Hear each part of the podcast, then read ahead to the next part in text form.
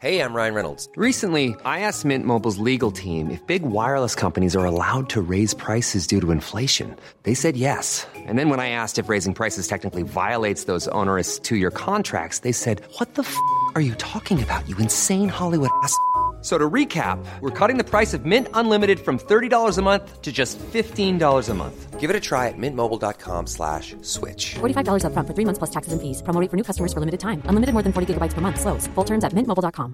Even on a budget, quality is non-negotiable. That's why Quince is the place to score high-end essentials at 50 to 80% less than similar brands. Get your hands on buttery soft cashmere sweaters from just 60 bucks, Italian leather jackets, and so much more. And the best part about Quince, they exclusively partner with factories committed to safe, ethical, and responsible manufacturing. Elevate your style without the elevated price tag with Quince. Go to quince.com slash upgrade for free shipping and 365-day returns.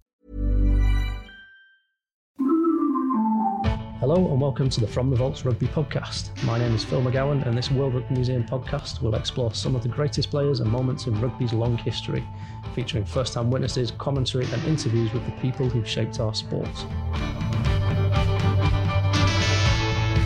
This episode, we will be interviewing 2003 Rugby World Cup winner Lewis Moody about his life in rugby, what it takes to win the Rugby World Cup, and how he got the nickname Mad Dog. Right, Lewis, you started your career at Bracknell. I did. Tell us about that. Um, so a young man or a friend of mine, so my mum's friend, um, had a son called Matt Foster, and uh, one day he came over to the house and said, "Mate, how do you fancy coming down to the local rugby club and doing some rugby?" I think I was six at the time, five or six. Um, I said, "Yeah, I'd love to." And being only child, you know, didn't have anyone else to play with, so ended up down at Bracknell Rugby Club, and I think you know pretty much fell in love with the game straight away. Diving around in the mud, trying to trying to tackle people, trying not to do it with my face. But I was quite a big kid, so it naturally um, it naturally lent itself towards my my strengths, and and that was it. I was absorbed in the game. I loved the club. I played there until I was eleven, um, at which point I moved I moved to Leicester because Dad's job changed. Did you come from a rugby family? Did your dad play? No, no, Dad never played. He was, you know, he was sporty. I think he was county pole vault champion, um, but he was he was a career businessman. He started as a 16-year-old apprentice, um, technical drawer, and then worked his way through his career. So you know that was his focus, and he was, you know, absolutely determined to reach the top of, of his chosen profession, which he did. Um, and sport sport featured, but only as a as a young man. Meanwhile, you're playing rugby. So, what positions did you pick up, or did you try all sorts of positions at the beginning? Or Well, you know, so that actually very quickly because rugby was full contact back then, and they had positions and everything at an early age. I was a centre, so I played out in the backs, uh, and I stayed in the centres until I was seventeen. And Andy Wolstenholme, Brian Welford, who were two of my school coaches, um, both decided that actually it was Brian Welford at a county trial um, where I was trialing as a centre, decided that I clearly wasn't making the cut as a centre and thought it might be worth me having a try in the back row. And from that moment on, um, I was a I was a six or a seven or an eight, and you know it was I sort of felt like I'd found my calling. So it was an inspired piece of uh, coaching and decision making by Brian. and you studied at Oakham School, which has got a, a Yeah. very strong track record for producing rugby players. You were playing in the centres then. I was, yeah, yeah. So, well, so I went to Oakham from the age of 10. Um, Brian Welford, who I just mentioned, was my um, housemaster in PH. Um, so he's also my county, then Midlands, um, various different rugby coaches through my time at the school, uh, along with Andy Wolstenholme, and ultimately getting to uh, sixth form and the first team with Ian Dosser Smith, who was a legend of, of the Tigers. And so he was my first team coach. So I was I was really lucky that I had an incredible group of of mentors and people around me that were pushing me in the right direction. But my entire career at school was plan- spent playing centre bar my final year. And then you must have been on the Tigers' radar from fairly early on. Well, I was uh, so I played. We didn't have the academy system back then. No. You know, we had youth team, twenty ones, Colts. You know, um, the various different derivatives of the third seconds before you made it to the first team. So I went through that system. but uh, it was only really when I got moved to to back row at the age of 17 that I think there was any really any serious attention paid to me as a a potential candidate for the first team. And then within a year, you're uh, you becoming the youngest player that the Tigers have put on the field. Yeah. So that's quite stratospheric, isn't it? Going from finding a position to playing um, with some of the best players in the world at the time. Yeah, it was. It was. I never thought of it. You know, at, at the time, it was just another opportunity to play rugby, which was amazing. But yeah, so after leaving school, Dosser Ian Smith said, "Go down to the Tigers, see how you get on the first team pre-season training," which I did, which was terrifying. But watching all the heroes and guys that I'd grown up watching on the TV, John Owen, Neil Back, Graham Rowntree, Darren Garforth, Rory Underwood, all these guys. Um, so three months after that, I was, well, actually, it was less than that. So I played my first game. Was it the July or the August? We had a, we had a European friendly competition at Welford Road, and I played Boroughmuir. Scored two tries, managed to outsprint Ivan Tukalo to the try line. And I remember Rory Underwood just sort of waving me on. I thought, should I pass it to Rory? Because he's probably a bit quicker. but he was just like waving me in. It was amazing. As a schoolboy that had grown up watching the Tigers, gone through all the age groups, sat in the stands, cheering all your heroes on to, to run out with your with your heroes at the age of 18 as a schoolboy still really was was amazing. No sense of intimidation at all. Yeah, of course. You know, I'm, I was totally human. You know, I was I was intimidated. Never on the pitch, off it always. You know, just these were my heroes. Dean Richards, all these huge men. I was quite a shy kid, really. Um, I wasn't massively confident. The thing that I was confident about was my ability on the pitch. Um, so once I crossed that white line, I was really confident. I could just play. Um, when I was off it, less so. So rugby gave me a real sense of, you know, self-belief, self-worth, uh, and confidence, which which has lived with me to this day, and I feel incredibly grateful for that. I had those mentors and support networks around me that that gave me those opportunities. And then within a year of that, you're playing for the Colts, England Colts. Yeah. You've then got the the challenge of trying to get into the full England team, and with the Holy Trinity standing in your way. Yeah. Uh, do, do, you, do you feel that that stretched you as a player at a young age? Well, I think just being at Leicester stretched me as a player because there was so many incredible back rowers there, you know. So there was obviously Neil Back. We then signed Josh Kronfeld, who was the other, you know, the best seven in the world at the, that time. We had Will Johnson, Martin's brother, Paul Gustard, obviously, who's now Quins coach. Um, Adam Balding, Peter Short, uh, and then Will Skinner. And there were so many guys that were all quality, talented players that you were constantly pushed, which is why I think I played and trained the way I did, which some people would say you were such a keynote or try hard, or whatever. But I always felt I had to prove that I deserved to play on Saturday, so I had to had to prove that just by playing as hard as I could do every training session. So, um, and having guys like Backy in your team at club level meant that I knew what I had to achieve if I was going to play for England. Um, and I got my first chance under Clive on the tour in 2001. And, and having had an unsuccessful time in 98 not getting capped on that tour, tour of doom to New Zealand, South Africa and Australia, I made sure, you know, my mind was in the right place, totally focused on my, myself, getting my body right to play. Um, and you know, it all went right for me, and, and, and that was the catalyst to get me in there. Backy, Backy was injured or was out the game for a little while. I came in onto the bench. You had Martin Corry, of course, as well, another great Leicester back rower. Um, and I think because of the experiences I had at Leicester and because of the professional attitude with which we approached our training, that fitting into the England team, even as a 21 year old, was was much smoother because I'd become accustomed to that. You've understated it a little bit there, but at times you had you, you displaced both Neil Back and Lawrence Dallaglio in the team. Yeah. 2002 match against New Zealand. Would you remember Yeah, that? yeah. Well, I mean, that was my first real, the first time I really felt I'd I'd been selected on choice. I never felt that I'd get selected at Tigers ahead of Backy, um, just because of the history. And well, he was a really, really good player. 2001, 2002, I was absolutely at the pinnacle of my playing ability. I was, you know, quick, elusive. I was loving my rugby, and I felt that if anyone was to give me a chance, it would be Clive, and and that was exactly what happened. So Backy got dropped for the first game against New Zealand, which to his, you know, true credit, he was the first bloke that came up to me and said, "Mate, you've, you know, you're going to be picked for this game at the weekend. You deserve it. Well done, ahead of me."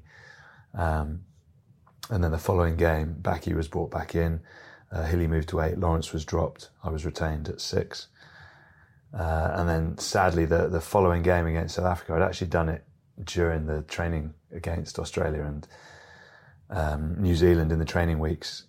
I landed going for a charge down, landed on my shoulder and completely subluxed my shoulder, which meant I needed a shoulder operation. So 20 minutes into that game, I was pulled off, and then those goes those holy trinity were, were reunited. And I suppose if I had any regrets, which I, I there are very few, um, one of the frustrations was that if I'd have managed to stay fit during the course of that international, would that have changed the makeup or the decision making that Clive had around that holy trinity? Um, because I was pushing hard at the time, I was playing really well, but uh, you know, those three individuals were particularly tight unit and, and complemented each other really well. So I'll never know, but I would love to have seen what would have happened. You, you nonetheless made yourself integral to the team. Um, there was more than four, there was four or five back row players that were playing regularly.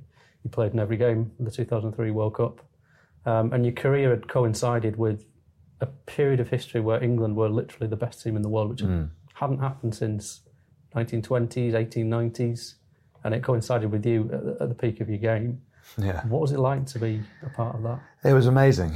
Um, and at the time, it just felt natural because Leicester again were uh, a side that were at the peak of their their powers. You know, we won everything. So I went from a team at Leicester where I never felt like we'd lose week in week out to exactly the same with England, with with you know six or seven of those guys from that Leicester Leicester team. Um, and you rightly said we were number one in the world, and we li- I literally felt like we would never lose, no matter what the score was in a game, whether we were behind by 30 points, you know, clinging on by one point. I never ever considered that we would lose the match, and it was a remarkable period of time, really. And you know, under Martin Johnson, who just had such, you know, control and leadership of that team, he was he was a real natural leader. And even to the point in training sessions where, you know, if the coaches are asking us, we need to do more, more, more, and John I felt it was the end because we'd nailed it, he would just say, no, like, we've done enough we stopped there. And it's not because he was a shirker, but you know, the polar opposite. He was he was all about turning up and grafting, but he felt that the team were ready. Why waste it by then going and doing more? You know, they want to peak on Saturday, so let's save that.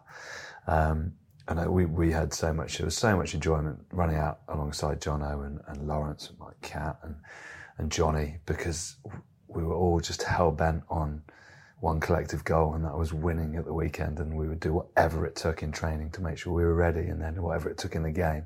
And the trust and the belief that that instills in you as players is, you know, is quite something special. Um, 2019 Rugby World Cup Japan is taking place now.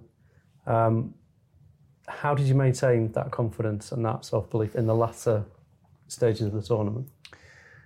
Um, I don't think we needed to. I think we'd we'd proven that we could trust each other. We've showed time and time again that we had the belief to deliver um, when it mattered. And in those games, you know, the, the games that we played in the build up to the World Cup, we we'd gone ahead to New Zealand, then um, had to hold uh, a lead then we'd gone behind to uh, Australia. Actually, it might be the other way around now. I'm thinking about it. My memory's so so poor these days. But so we'd we'd proven to ourselves in every possible situation that we could come back from being a long way behind, and that we could hold on to a lead despite being pressured by one of the best, if not the best side in the world, in New Zealand. So we had just this innate ability to know that we could do that, and then we'd done it at home at Twickenham and away against all those nations. So yes, when things were tinkering and, and the pressure was coming on, we just had to go back to basics and not and not overthink it. We just we knew how good we were. We knew what we could deliver, and we just have to keep uh, we had to keep everyone calm. And actually, sometimes it was about doing less. Um, I remember as we got further into that competition, actually, it was about taking away sessions and just making sure that we were fit and ready, because we knew we had we we called it you know money in the bank we'd done all the training, we'd put in all the years, and we'd proven time and time again that we could deliver it. Actually, we just had to be fit and ready to, to play at the, at the weekend in those in those final matches. Cool fact: A crocodile can't stick out its tongue. Also, you can get health insurance for a month or just under a year in some states. United Healthcare short-term insurance plans, underwritten by Golden Rule Insurance Company, offer flexible, budget-friendly coverage for you. Learn more at uhone.com. There's never been a faster or easier way to start your weight loss journey than with PlushCare. PlushCare accepts most insurance plans and gives you online access to board-certified physicians who can prescribe FDA-approved weight loss medications like Wegovy and Zepbound for those who qualify. Take charge of your health and speak with a board-certified physician about a weight loss plan that's right for you. Get started today at plushcare.com slash weight loss. That's plushcare.com slash weight loss. plushcare.com slash weight loss. Hey there, it's Michelle Norris. I'm host of a podcast called Your Mama's Kitchen. When I travel, I'm usually looking for a way to find a taste of home when I'm not at home. And one of the things I love to do when I am at home is entertain. And Airbnb allows me to do that. When I was in California recently, I rented a house that had a great kitchen. And when we were sitting around the table, we we're all thinking, we're in someone else's house. Someone could be in all of our homes as well. If you have a home, but you're not always at home, you have an Airbnb. Your home might be worth more than you think. Find out how much at airbnb.com/slash host. And did, did you maintain that in the final? Because the final was far more unpredictable than many people were expecting. It was, but we were we were far we were a far better side than that Australian Yeah. team, and it was actually our own, you know, uh, I want to say failings, but our own mistakes and things that that made that game a lot closer than than it should have been. Um, but in hindsight, again, you know, when the pressure came on, we knew there was. I, I was on the bench, the most nerve-wracking time of your life because you're not on the field. As soon as I got on the field, all those nerves go away. You touch the ball, you're into the game. And with a minute and a half left on the clock, you, it looks like we're going to go to a deadlock and have to go at penalties at goal. Um, line out's called to me. Tomo's got to make a long throw that he's never had to do all game. We've certainly not hit all game. And people are like, well, were you nervous? But we weren't because we had just rehearsed it time and time again. We trusted in each other's decision making. Benny called it there, so we knew he called it there because they weren't competing. And you got, you know, George Smith, one of the world's smallest back rowers. He's not going to leap and contest the ball. And then the rest is sort of is sort of history. So um, a remarkable time in my life to be a part of that team with that group of special individuals. Yeah. Did you watch the World Cup final in 1991?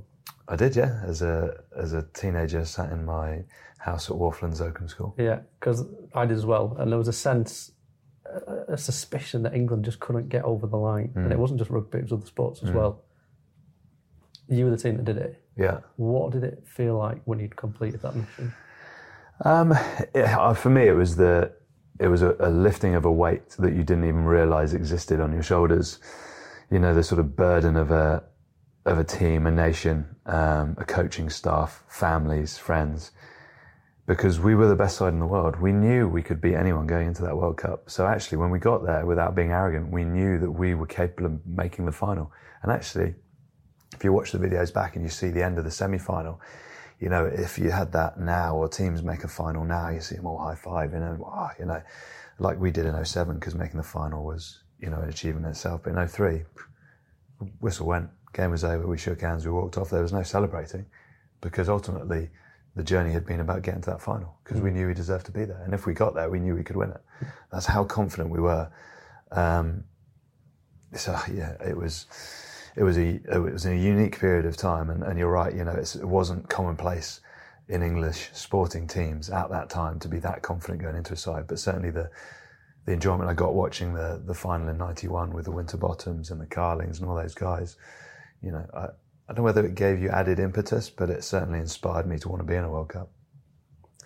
I've got to ask you about your nickname, Mad Dog. yeah. Um, have you ever watched yourself? Have ever watched myself? Yeah. What do you mean, like play? Yeah, or- your playing style. Have you ever seen it? Obviously, we've spent many years watching. it. Yeah, yeah, of course. So, you know, I'd never, I never considered it anything. It's well, it stood out, you know, Yeah. particularly after the World Cup when England weren't doing quite as well, um, and we might England might be losing a game, heads are down, and you're tearing across the pitch, intercepting every player, Yeah. chasing every ball. Well, do you know what? That's that's just what I felt my role was in the team. I felt, I, you know, I had a a role that I could help motivate, and I always just felt that rugby was a wonderful opportunity. I got to do something I love, and someone once said to me, "I loved watching you play because you played the way I would have done if I had the chance." Right. And for me, it was always about just leaving everything everything on the pitch. You know, I, I may I, I may not have got to play the following week. Some I got dropped, and I got injured, which I did a lot.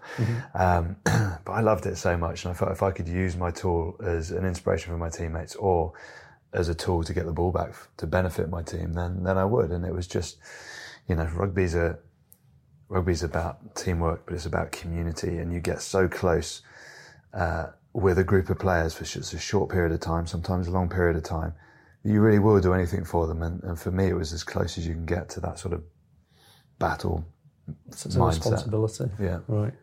And then 2010, you captained England for the first time. What was that like?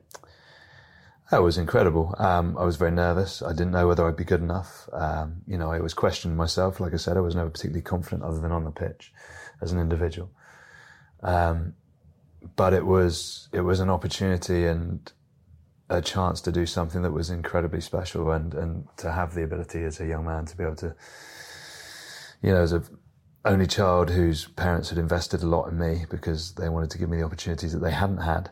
Um, to be able to tell your dad, I know, okay, you you put me through private school. The academic side might not have gone so well, um, but look, you know, it all worked out all right. It was was a really special moment, and I felt a huge amount of nerves and anxiety because also I knew it'd be putting my my family, my wife, my kids in a position where they'd come under the spotlight more.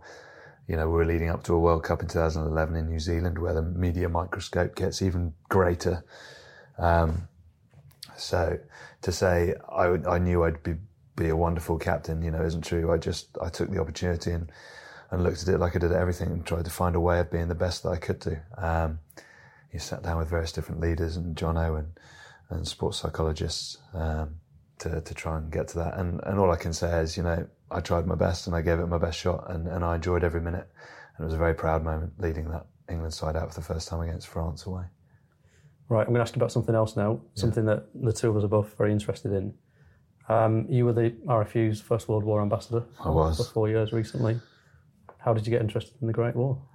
It was really simple. My um, namesake and great grandfather, my dad's granddad, was uh, in the British Expeditionary Force, so the first wave of troops that went over and met the Germans in 1914. Um, and I was given his medals as a young man by my dad's brother, uh, Trevor, and obviously on it has my name, Lewis W. Moody. And it was that I was galvanized from that moment. I spent years trying to track down more information. Why did they name me after him? What was he like as a bloke? You know, what was, and actually, as you research, he, he had very little time over in, uh, in France. You know, they had the, they had Mons, they had the retreat from Mons, which he was involved with, and then he was medically discharged very soon after that. Um, he received all of his medals and, and the Silver War badge to say that he'd been medically discharged, so he didn't receive a white feather. You know, as sadly so many did. You know, from from various ladies. But um, it's just a passion, I suppose, also because a sense of adversity. I loved the game. The game rugby was a hard game, you know. And there's always adversity that you have to overcome, injury, etc. But I could never get my head around how, on a daily basis, you know, you take a step and never knowing, you know, whether it could be your last, and you know that trench warfare, the various different um, daily routines I had to go through, and then with the RFU in particular coming into that role was just literally my dreams come true because I spent so long touring the world with England and wherever we went, any country, I'd always spend moments going to uh, the various different memorials in each country representing the the Commonwealth troops, you know, whether it's New Zealand, Australia, South Africa, etc. Um, and that was my sort of time to just reflect and actually just escape the what was going on rugby for me and and it was just always a hobby and a passion. So that four years and, and doing it with with yourself know, the knowledge that you have of the England players and their histories was just a wonderful um, experience. Twenty-seven England internationals lost their life in the First Mm. World War. There's stories of bravery attached to each of them. Uh, Does any one in particular stand out for you? Th- They do because you get to know some. You know, the more you research it, the more you you get to know the stories. But but really, you're right. There's so many. There's Oscar Schwarz. You know, who was a South African cricketer. Um, came over. I think he only had two caps, but he was an MC. Survived all the major battles of the war, only to get influenza and die. You know, seven days after the end. Um, you know, there's there's Edgar Mobbs really, who is just a remarkable human being. Signs up, wasn't allowed to join, signs up um, by taking the mic at half time at Northampton, galvanising all the people in the stand, going down to recruiting office, ends up taking them regiment over, goes from a private to a lieutenant colonel in a year and a half, and dies trying to take on a uh, a bunker was at Lower Star Post, you know, trying to take it out with grenades. Yeah. And, uh, you know, but all of those stories, the ones that really stick in my mind, there was, I have rose tinted glasses around this story, but, um, Jack King and, and Noel Slocock, um, in two different regiments. Noel Slocock's going off to France with, um, with the London Liverpool Scottish regiment. Um, Jack King's in the Hussars and they have a chance conversation.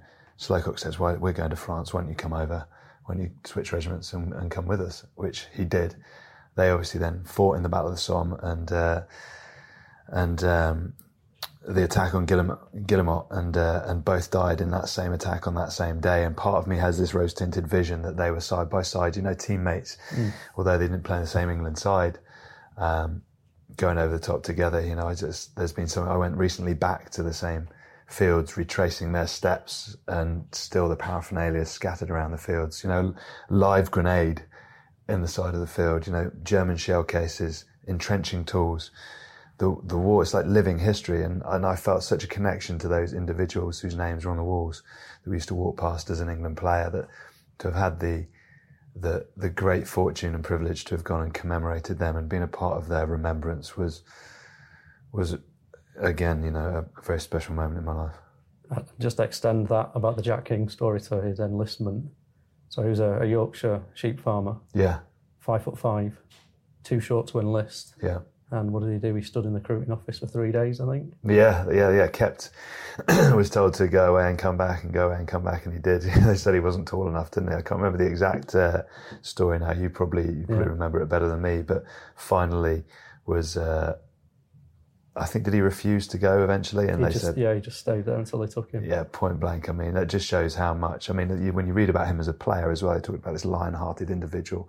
You know, it was it was it was very short, similar sort of size to Neil Back.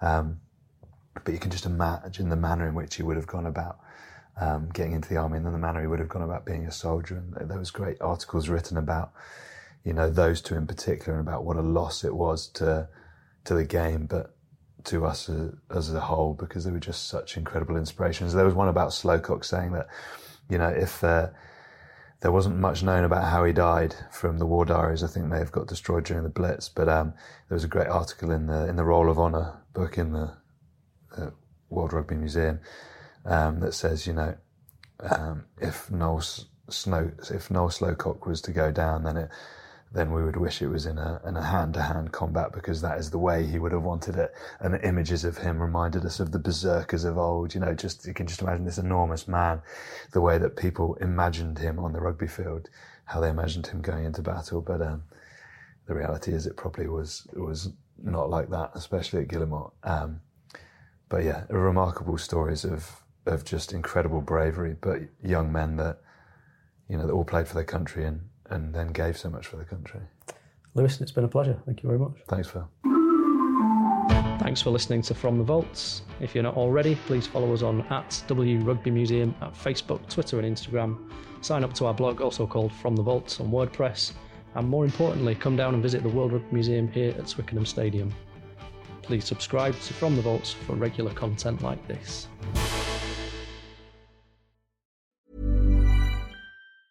Planning for your next trip?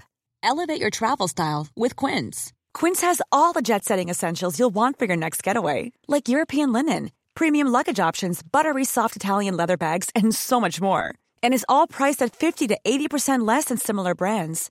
Plus, Quince only works with factories that use safe and ethical manufacturing practices. Pack your bags with high-quality essentials you'll be wearing for vacations to come with Quince. Go to quince.com/pack for free shipping and 365-day returns. When you need mealtime inspiration, it's worth shopping Kroger, where you'll find over 30,000 mouthwatering choices that excite your inner foodie. And no matter what tasty choice you make, you'll enjoy our everyday low prices, plus extra ways to save, like digital coupons worth over $600 each week. You can also save up to $1 off per gallon at the pump with fuel points. More savings and more inspiring flavors make shopping Kroger worth it every time. Kroger, fresh for everyone. Fuel restrictions apply.